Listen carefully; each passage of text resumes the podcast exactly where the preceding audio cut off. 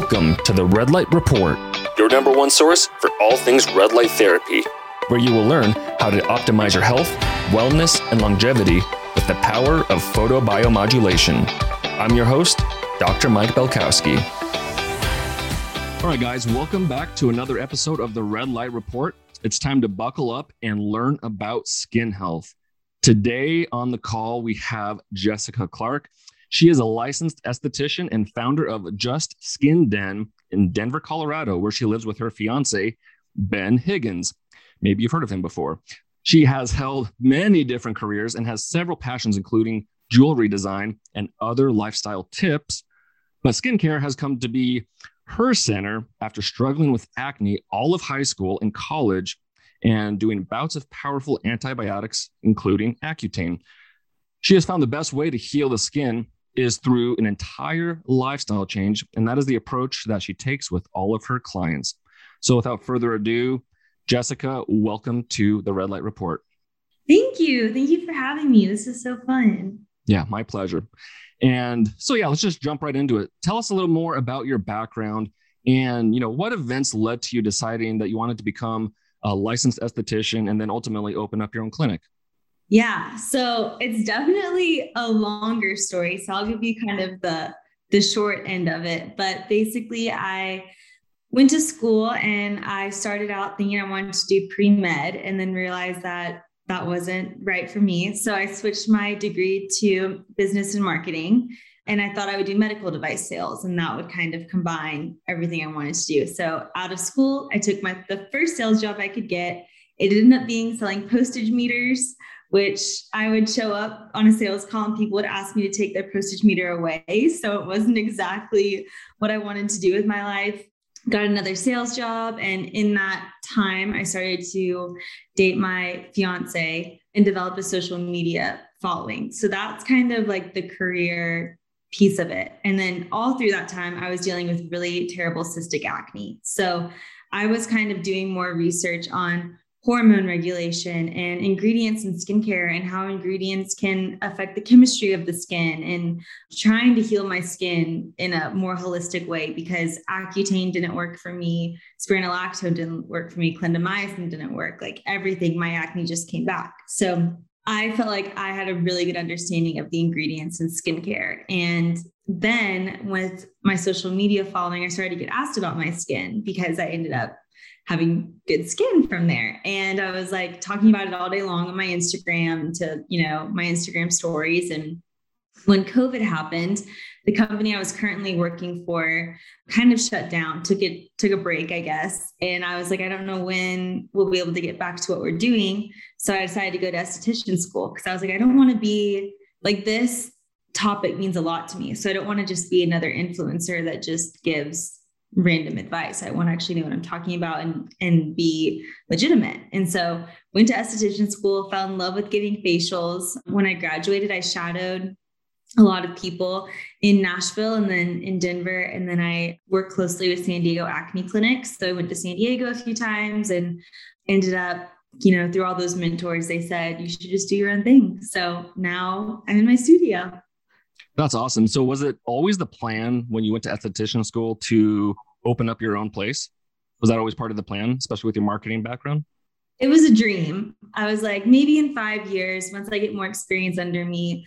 So, kind of the more people I talked to, and especially with having a, social media presence, everyone was like, you should just do it, just try it. And I'm really glad I did. It's been super fruitful and it's, um, you know, it's nice to have your own schedule. So, it's been great.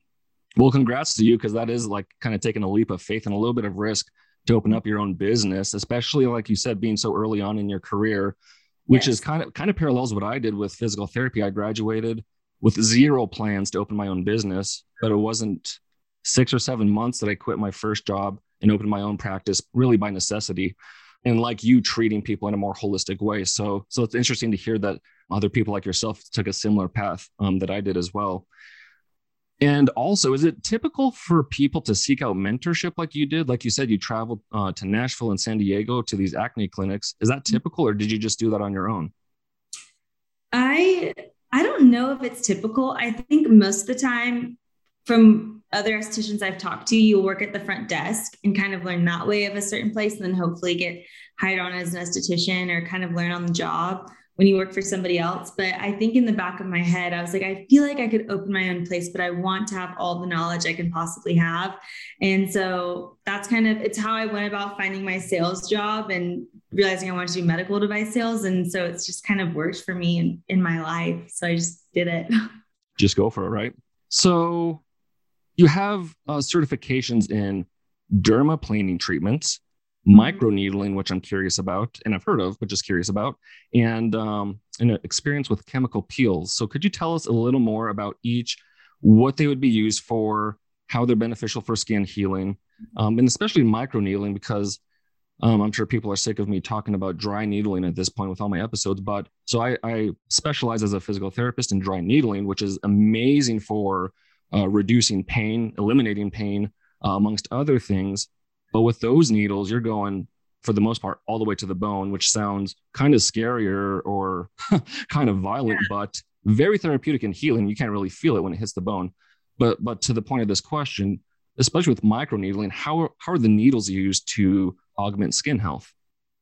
So there are different types of microneedling pins. I have a very basic one just because I am just starting out. So you can actually get up to pins that are certified medical devices and they get really bloody when you're doing microneedling. There are also different types of microneedling. So there's microneedling that's just you're going into the skin and there's some that you can infuse PRP. So, you know, you take the blood, you spin it around, you put it back into the face, and that's supposed to really help with anti-aging.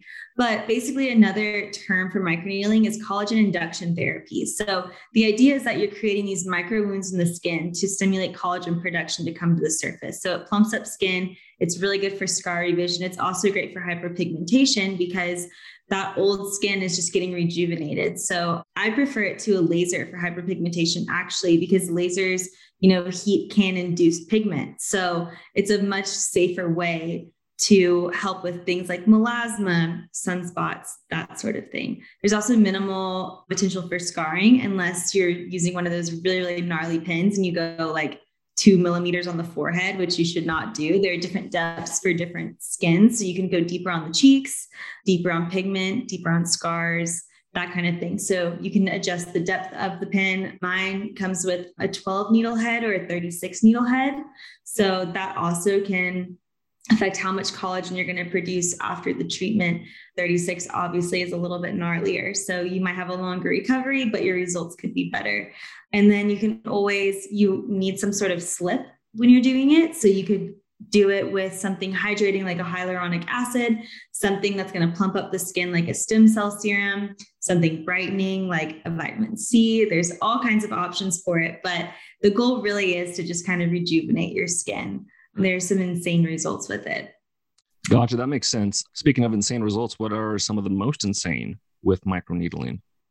So, for me personally, I had really bad acne scarring and it's basically all gone, all the texture is. And then I also do have melasma, and every time I microneedle, my melasma gets less and less. And that's just basically a, it can almost look like a birthmark either on your upper lip, on below your eyes, or on your forehead.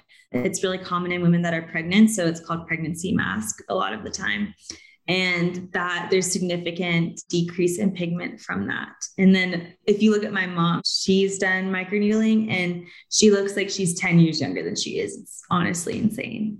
Interesting. So with melasma, it's like you're saying facilitating turnover and healing of that area so that the turnover of the skin and skin cells uh, changes the color so you no longer have those those spots if you will yeah, it kind of helps to prevent the melanocytes from coming to the surface. So you have to go to a deeper depth to really get in for melasma. But once you get to that depth, you're kind of just stifling the melanocytes from coming to the surface. Gotcha. So you inhibit them from, from coming to the surface in a sense. Yeah. Interesting. Yes. So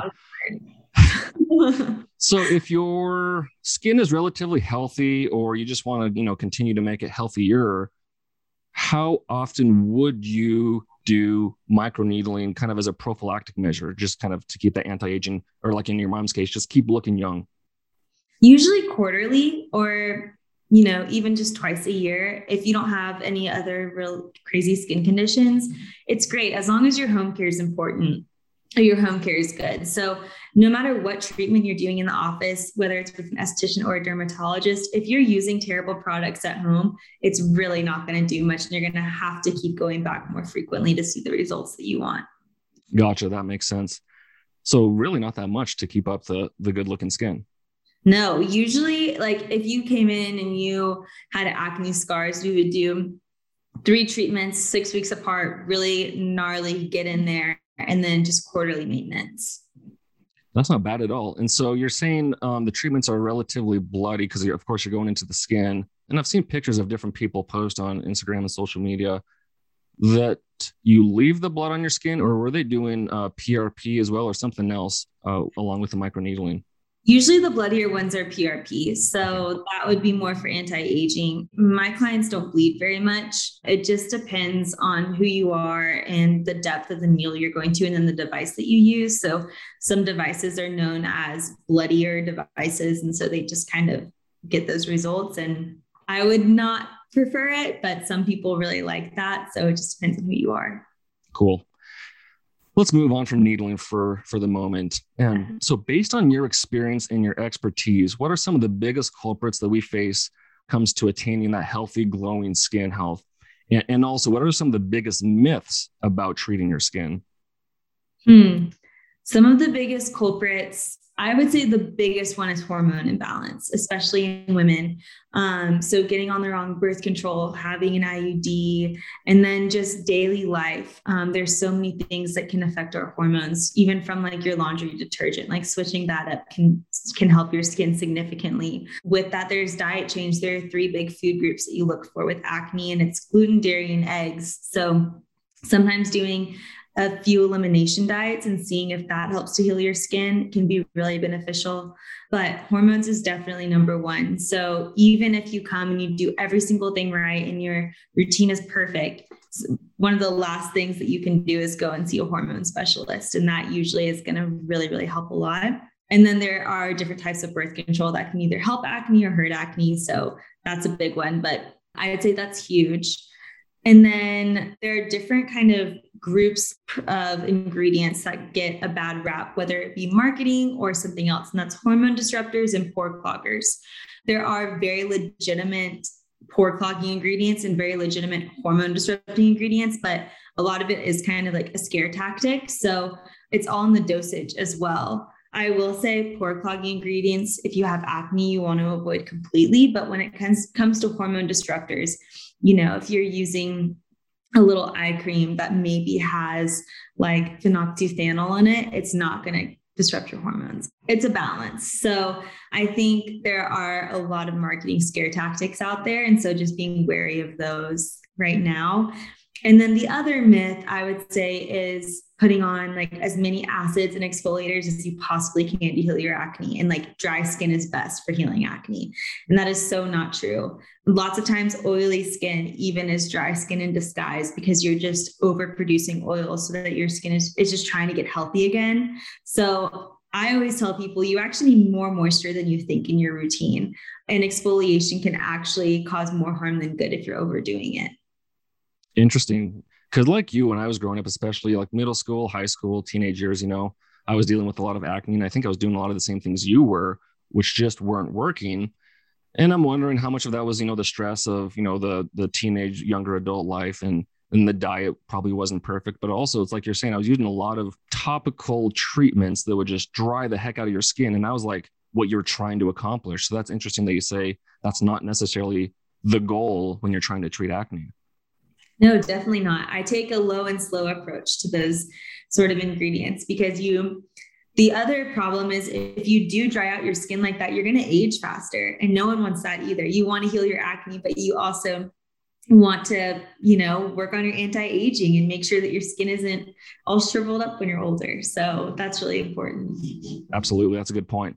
And so you mentioned that, you know, working with clients, you kind of go through an entire lifestyle change in a way to help them improve their skin health in concert with your effective treatments that you that you give your, your clients. So mm-hmm. tell us more, and you've alluded to some of them already, but tell us more about those lifestyle changes that you implement with your clients to help them, you know, better improve their their skin health. Yeah. So we go through, um, you know, how much water you drink, what your job is, how much stress you're under. Stress management is also really big, big with de- with healing acne. We go through your diet, your supplements. There are supplements that can cause acne to be worsened. We go through your laundry detergent, your shampoos. I mean, the type of pillowcase you use, your entire routine, every single thing that touches your face, we talk about. And then you know, from there, it's kind of, I leave it to the client, you know, how far do you want to go? Do you want to do a two week elimination of gluten and see how that heals your skin? Do you want to maybe try switching out your products to things that don't have pore cloggers first? And, and we kind of, we get on a timeline with them. And then when they come in office, we'll do some acne peels and extractions and all that good stuff. Gotcha. That makes sense. So really, like you're saying, diet, anything that touches your face, whether it's uh, topical or or cloth, or like you're saying, detergent that can have chemicals, what you use for soap, shampoo, mm-hmm. conditioner, all that stuff. It's kind of crazy how much interaction your face has with those types of things on a daily basis. So, like mm-hmm. you're saying, something as simple as a pillowcase, depending on what type of fiber or uh, material it is, can make a difference. Yeah, and what you're washing that pillowcase with and how often. All of that's important. And then the other thing that we go into a lot really is the stress you're putting on your body. So, like, what kind of workouts are you doing? Because those can raise your testosterone as well. And then you're going to end up getting acne. So, you have to take a holistic approach to it. That's the only way to heal it for the long term. You can take an antibiotic and it'll knock it out in a month. But when you stop taking the antibiotic, it can always come back. Absolutely. And then what is the antibiotic doing behind the scenes uh, that might not show its face a month or two or three down the road? Take a step forward and maybe a couple steps back when you start implementing um, antibiotics. Yeah. So, Jessica, you mentioned you look into supplements, of course, uh, when it comes to skin health, and some that actually can increase acne. So, I'd be curious about those. But also, what are some of your favorite supplements for topical or oral supplements when it comes to skin health? Mm-hmm. Um, so, some to watch out for is any sort of B complex. B12, B6, biotin, all of those in excess. So this is another thing where devil's in the dosage. So, you know, if you have 20% of your daily intake of biotin, you're not going to get an acne flare up. But if you're consistently having 150% of it, then it could be affecting acne. Same with vitamin D. Vitamin D is a really big one. Anytime you're going over 100% of your daily dosage of vitamin D, that can definitely affect your skin negatively. Zinc is a similar thing. Anything with iodine you need to watch out for. That can really stimulate acne. So, even in some seafoods that you're eating, um, sticking with freshwater fish can be really beneficial for people with acne too. So those are kind of the biggest ones that if you're having too much of that, it's a red flag for me. Also soy and whey. So if you're doing a, a protein supplement, some of the ones that I love the most would be omega 3s. That's a fat that we just don't get enough of, especially as women. And so supplementing some omega 3 can help with hormone regulation. There's hyaluronic acid you can take. Vitamin C is good for your skin. A probiotic is really important.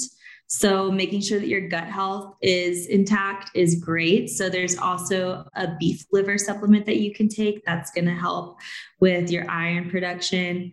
And then ox bile is really nice for helping with any sort of stomach acid, which kind of goes back to gut health too. Are there any particular, let's you know, say serums or creams or or otherwise that you're a huge fan of, whether it's for healing skin or just you know keeping that healthy glow? Yes. So I actually, my favorite one right now that is, I, I try to on large platforms recommend things that are good for any skin type. So my number one that's good for any skin type at all is ClearStem's Cell Renew. It has plant-derived stem cells in it, reishi mushroom, which helps with redness. And then it also has a lot of hydrating ingredients. So it's great for healing acne scars, even healing burns. It's good for plumping up your skin that's like my most glow inducing. It has no pore cloggers. So it's really good for acne clients as well. And then the other really big thing is just a good sunscreen. Like those are my two things that you just, I think you have to have in your routine is something that's always healing your skin like a plant or like a stem cell serum and then protecting your skin like an SPF. What do you look for in a sunscreen? Um, what should you be wary of? Like what chemicals or you know when you're trying to you know tease out which is the best sunscreen what do you look for? I look for physical sunscreens that's something that has zinc oxide you'll know if it's a physical sunscreen, a mineral sunscreen. Um, so, like Supergoop is a very popular brand. They have a mineral formulation that's much better for your skin than the chemical ones, just because the way a chemical sunscreen works is it attracts the sun's rays and then transforms it into heat on your skin to repel it. So, that can be something that can stimulate melasma because of heat. So, doing something that's a more physical repellent is just a little bit safer in general and your skin also isn't absorbing some of those chemicals. So i look for mainly zinc. You can tell by the consistency of it. And it used to be no one wanted a physical sunscreen because it left a white cast. So if you were a darker Fitzpatrick then you were kind of out of luck. But science has come really far and people are really formulating to accommodate every single skin t- tone and type so I would say always go for a mineral or physical protectant over a chemical one. Gotcha. And for sunscreens, how frequently are you thinking to use them when you're going out in the sun? Is it any time you're going to have exposure over a certain amount of time or a certain amount of intensity, or are you more of a fan of putting on sunscreen whenever you're out in the sun? Anytime. Even like i'm sitting right now and there's a window right in front of me and i i have to put sunscreen on or driving in your car. Um, the sun is so powerful and our skin can be really vulnerable especially if you're using active ingredients like any sort of acids or retinol. Your skin is so sensitized that you can end up causing more harm than good by not wearing sunscreen because you can get more scarring or hyperpigmentation, or you can age a little bit quicker. So I say anytime as your last step in your morning routine, put on sunscreen. And then if you're going outside, always put it on again. I have one and it's it's also from Clearstem, but it's a brush on sunscreen. And so you can just put it on if you're a girl and you wear makeup. If you're a guy and you just want something quick, you brush it on. You don't even know you have it on, but it is protecting you from the sun. So the rule is if you're going outside, it should be every two hours that you reapply your sunscreen. This podcast was brought to you by the Longev Revive Cream. If you haven't heard of this cream before, go back and listen to the podcast interview with David Horinek, one of the people that helped create this amazing cream. The cream is specifically developed to enhance red light therapy treatment sessions, and not only that, but improve vibrational healing from the frequencies of full spectrum sunlight. The Revive includes special ingredients such as photodynamic amino acids, which helps convert UV light to red light. It increases production of this thing called fibronectin, which is said to be the holy grail of anti aging. And then there's astaxanthin, which has been shown in clinical studies to increase skin moisture, moisture retention, and elasticity. There's turmeric, which contains an antioxidant, anti inflammatory, and antimicrobial properties. There's copper peptides, which also has antioxidant, anti inflammatory effects. C60 has high antioxidant power to prevent skin aging, 172 times more than vitamin C. And then there's also geranium rose, shungite, humic acids. And most of these ingredients are organic and they're all high, high quality. So if you want to check this cream out, go to longev.com. That's L O N G E V V.com. Or you can also find it on biolight.shop. That's biolight.shop esthetician.shop. Gotcha. And is that something that was taught in esthetician school, or is that something you just read or or learned about otherwise? Esthetician school talks a lot about sunscreen. The one that I went to did at least. We watched like a whole video on it and just learned all kinds of stuff about it. So the two hour rule I did learn in esthetician school, but it's definitely been more ingrained in my head the longer I've been around people in the industry. Gotcha. Um, another ingredient that I think is relatively popular for skin health and sun exposure is astaxanthin. I know that people almost call that like a liquid sunscreen, meaning like you ingest it 30 minutes before you go outside, and it allows you to be outside longer with the same amount of uh, sun exposure without accruing that uh, sun damage or the UV damage from excessive exposure. I take it every day because it's good for nails, hair, eye health but also for for the sun exposure. Also, it's like in, in the cream that I have for my company that was initially made to be used for red light therapy treatments to enhance the benefits of red light therapy. The ingredients that are in there are as good as any as far as the anti-aging cream. Um, I'd be curious about your thoughts. It includes astaxanthin, that's why I bring that up. I take it orally, but also in uh, a topical, it can be very powerful to mitigate that UV damage. Um, but then there's turmeric, copper peptides, C60, among others. Um, mm-hmm. Are any of those on your radar as far as topical skin skin health uh, supplements? Topically, turmeric is great. Anything that fights inflammation. So same thing with CBD. That's why it's so buzzy in in the skincare world right now. You know, you just want your skin to not not be inflamed. That's going to help a lot. Acne is an inflammatory condition. As far as ingesting goes, I'm I'm learning more about supplementation. So I I have heard of astaxanthin. I don't know if I said that right. Yeah, you nailed nailed it. I tried it, and I feel like it's one of those like newer studies, especially when it comes to the in quotes liquid sunscreen. I know that there have been a lot of warnings that you still do need to wear sunscreen, even if you do take it. I mean, I haven't seen or done as much research as I probably should on ingesting it. Yeah, I could definitely send you some studies if you're interested in reading. Um, there's it, yeah. it's some pretty interesting and powerful research, so I can send that your way for sure. I would love that. That would be amazing. Totally. So, also going back to esthetician school, how much did you learn about light and how it impacts skin health. We've kind of talked about it with um, the sunlight. You're a fan of uh, sunscreen to protect from you know the UV damage. But as far as like treatments using red light or blue light or otherwise, did you learn much about that in esthetician school?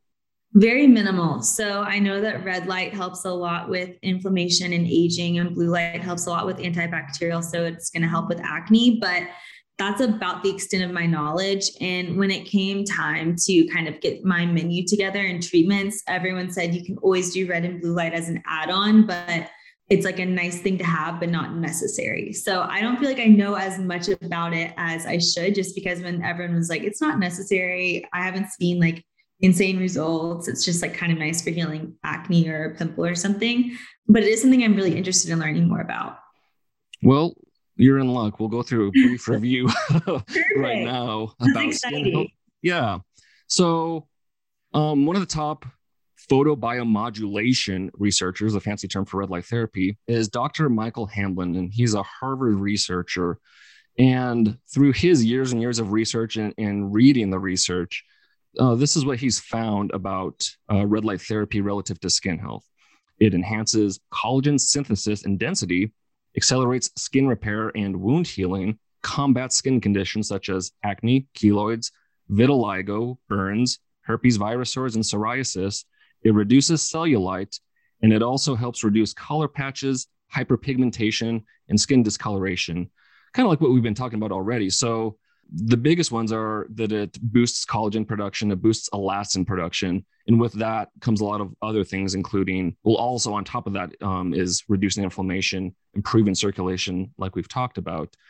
Mm-hmm. And a couple of studies, uh, the first one shows that in a study assessing red light therapy on skin health, it found that 91% of the subjects reported improved skin tone and 82% reported enhanced smoothness of the skin in the treatment area. So again, speaking to the elastin production, speaking to the uh, collagen production, but also what I learned when I picked up cupping, which was in one of the dry needling courses, is that after the age of 40 or so, we lose more and more circulation to our skin, to the superficial areas of our skin. And as the years go by and we start to have those, uh, uh, the vasculature kind of prune away, that's where the wrinkling and the quote unquote aging in our skin comes into play. So the more that you can keep the circulation to um, the superficial parts of your skin, uh, the more nutrients you're going to have, the more blood flow, the more oxygen you're going to get to the surface of the skin, which is going to keep it plump, give it that glow, and reduce any uh, chances of getting wrinkles. And so, in a nutshell, red light therapy is kind of doing that, uh, but in a different way, just using light. It improves circulation, reduces inflammation, and according to the research, boosts elastin and collagen production. And the, second research, kind of a nice global result from this piece of research, it shows that red light therapy appears to have a wide range of applications in dermatology, especially in indications where stimulation of healing, reduction of inflammation, reduction of uh, cell death, and skin rejuvenation are required. So that mm-hmm. covers a lot of bases, like uh, Dr. Michael Hamblin alluded to with his research, his scouring of the research. So there seems to be a lot of applications again, with what you do, I don't know if it would move the needle the most compared to the microneedling or the the chemical peels and, and whatnot that you do. But it seems to be that it could have a nice symbiotic or synergistic relationship with what you're doing. And I'm just thinking off the top of my head, microneedling, you're causing that intentional micro damage to stimulate the healing. Then, if you supplemented that with red light therapy post treatment, you may accelerate the healing process. Again, I don't know if there's research on that, but that's just kind of my hypothesis. So I'm kind of curious what your thoughts are after my uh, little diatribe there on the research.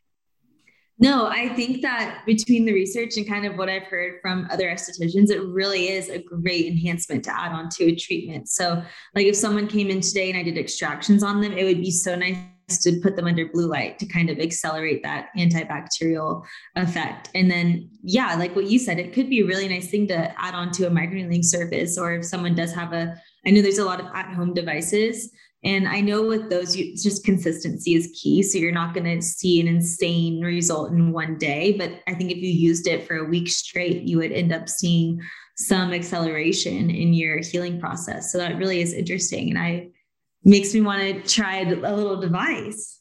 Well, I think we'll have to hook you up with a device so you can uh, try for yourself.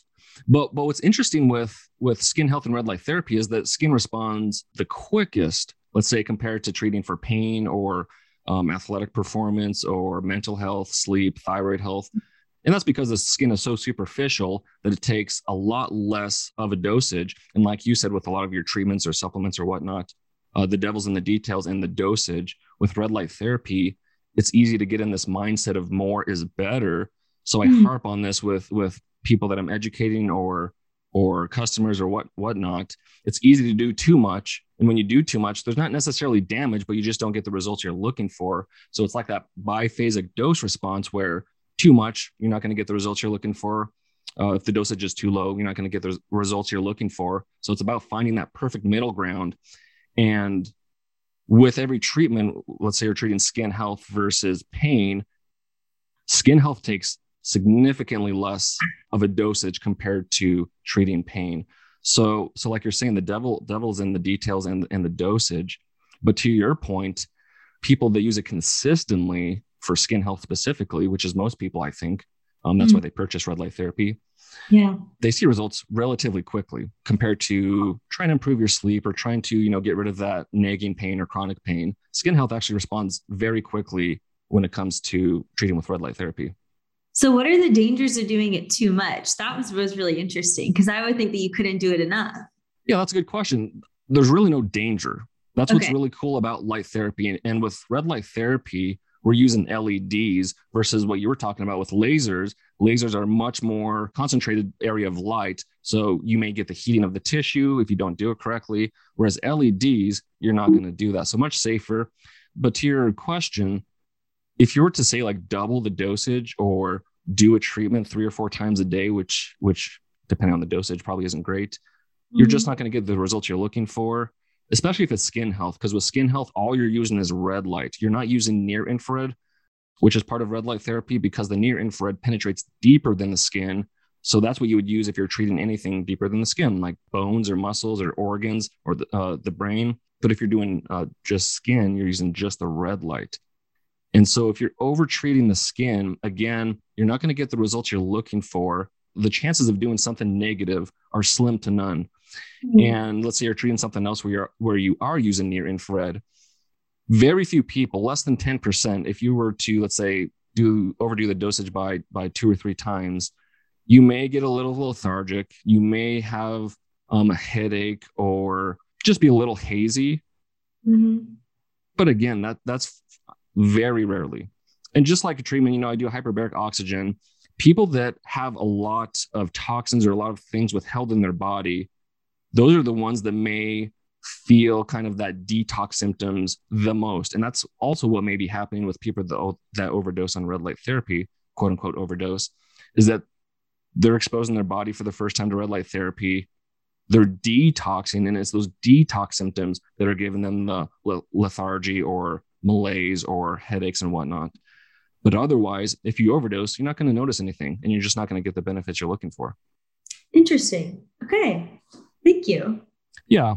And, and kind of like you said, a shout out to blue light and acne, because especially with what you're working with with acne, the blue light's incredible as an um, antimicrobial. Um, in, in one study with blue light and acne, the blue light having that antimicrobial effect uh, made it effective at killing several types of bacteria that can collect in your uh, pores and oil glands and cause breakouts. And, and, in this study, people with acne who were treated with, uh, for five weeks with blue light therapy saw improvement in 77% of the cases. So I don't know specifically in this uh, study if they were doing anything else. I would have to think not for the purpose of the study. So pretty powerful, just just including the proper dosage of a certain yeah. spectra of light can have pretty profound effect, uh, effects on acne. Yeah. Kind of getting close to the end here, but let's let's switch topics from skin health for a moment. Um, it was brought to my attention that you were a trackster at Ole Miss, and and I want to bring this up not just to bring back your glory days, but because red light therapy, along with skin health, has uh, powerful implications for improving athletic performance and recovery. So my question to you is: When you were at Ole Miss, whether it's for performance or recovery or treating injuries, was there any usage of, of light therapy of any sort? Not for me personally. And I was I was far from a star. I was chronically injured. I actually ended up finding out I had bone density that mirrored osteoporosis, which brought the end to my running career. But I never used any sort of light therapy. So uh, that's very interesting to me that it's it's known to help with recovery. Yeah, and I wouldn't have expected them to have used it because, again, it's relatively new. There are some professional teams like uh, the San Francisco 49ers recently installed like a light therapy room specifically for recovery and preventing injury. Uh, more and more colleges, I think, are getting on board with utilizing uh, red light therapy, whether it's a room or just integrating it into their treatments, whether it's for injuries or recovery. But for example, you know, red light therapy in the research has been shown to be exceptionally effective at preventing muscular fatigue, enhancing muscular strength and um, endurance, increasing fat loss response to exercise. So when using red light therapy in combination with exercise, you may be able to um, accentuate uh, the fat loss process, increase muscular growth response to exercise, and it promotes faster recovery from exercise. So again, with the correct dosage, there's a lot to be had when it comes to exercise or athletic performance. So I think over time, this red light therapy or different types of light therapy will become more common day in in colleges and you know with collegiate athletes and then uh, professional sports as well. Yeah, sounds like it should be. in due time, everything takes a little longer than than it should, but yeah, right. I kind of think it's headed that direction for sure. So, Jessica, any last thoughts here specific to skin health? What are some things that people could do today to start, you know, boosting their skin health, whether they're trying to recover from acne or or they're just trying to improve their anti-aging regimen? What would you have them do? hydrate from the inside out. So, drinking a lot of water. I personally drink a gallon a day, which is excessive, but just making sure that you drink a lot of water. That's so important for skin health. It's like the oldest trick in the book, but it's very real. Checking your products. So, making sure that you're not using anything that's making it worse. There are resources online that you can find a pore clogging ingredient list. ClearStem's website does have one of those. So, you can kind of match your products if acne is a concern if aging is a concern, try and incorporate maybe some facial massage. That's really important as well to stimulate that collagen production without doing any microneedling. So those are some big ones. Gotcha. Love it. And lastly, where can people go to learn more about you and what you're up to? And uh, if they're in the area, potentially book an appointment with you.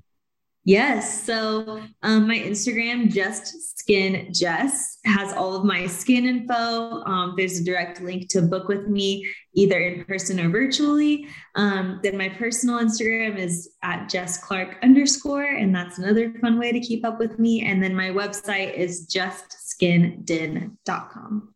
Perfect. Everybody, go check out Jess. She's doing wonderful things. If you can't tell, she's passionate about what she does given the holistic approach to skin health. So go check her out on, on uh, social media, check out her website, book an appointment. Um, if I'm ever in the Denver area, of course, I'll hit you up for, for some help with my own face. Please come on anytime. Uh, and lastly, when, when is that wedding date of yours?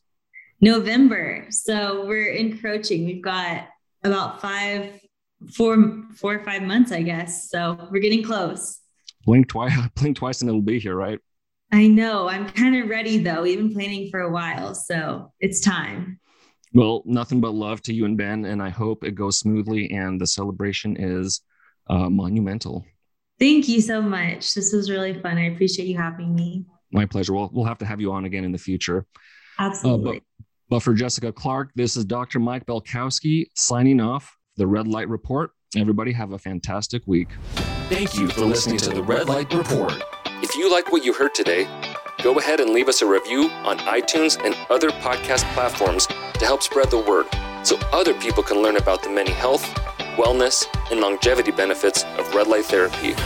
If you're looking for more educational content, check out our Instagram page at biolight.shop and our YouTube channel, BioLight. I'm Dr. Mike Belkowski, and I'll see you on the next episode.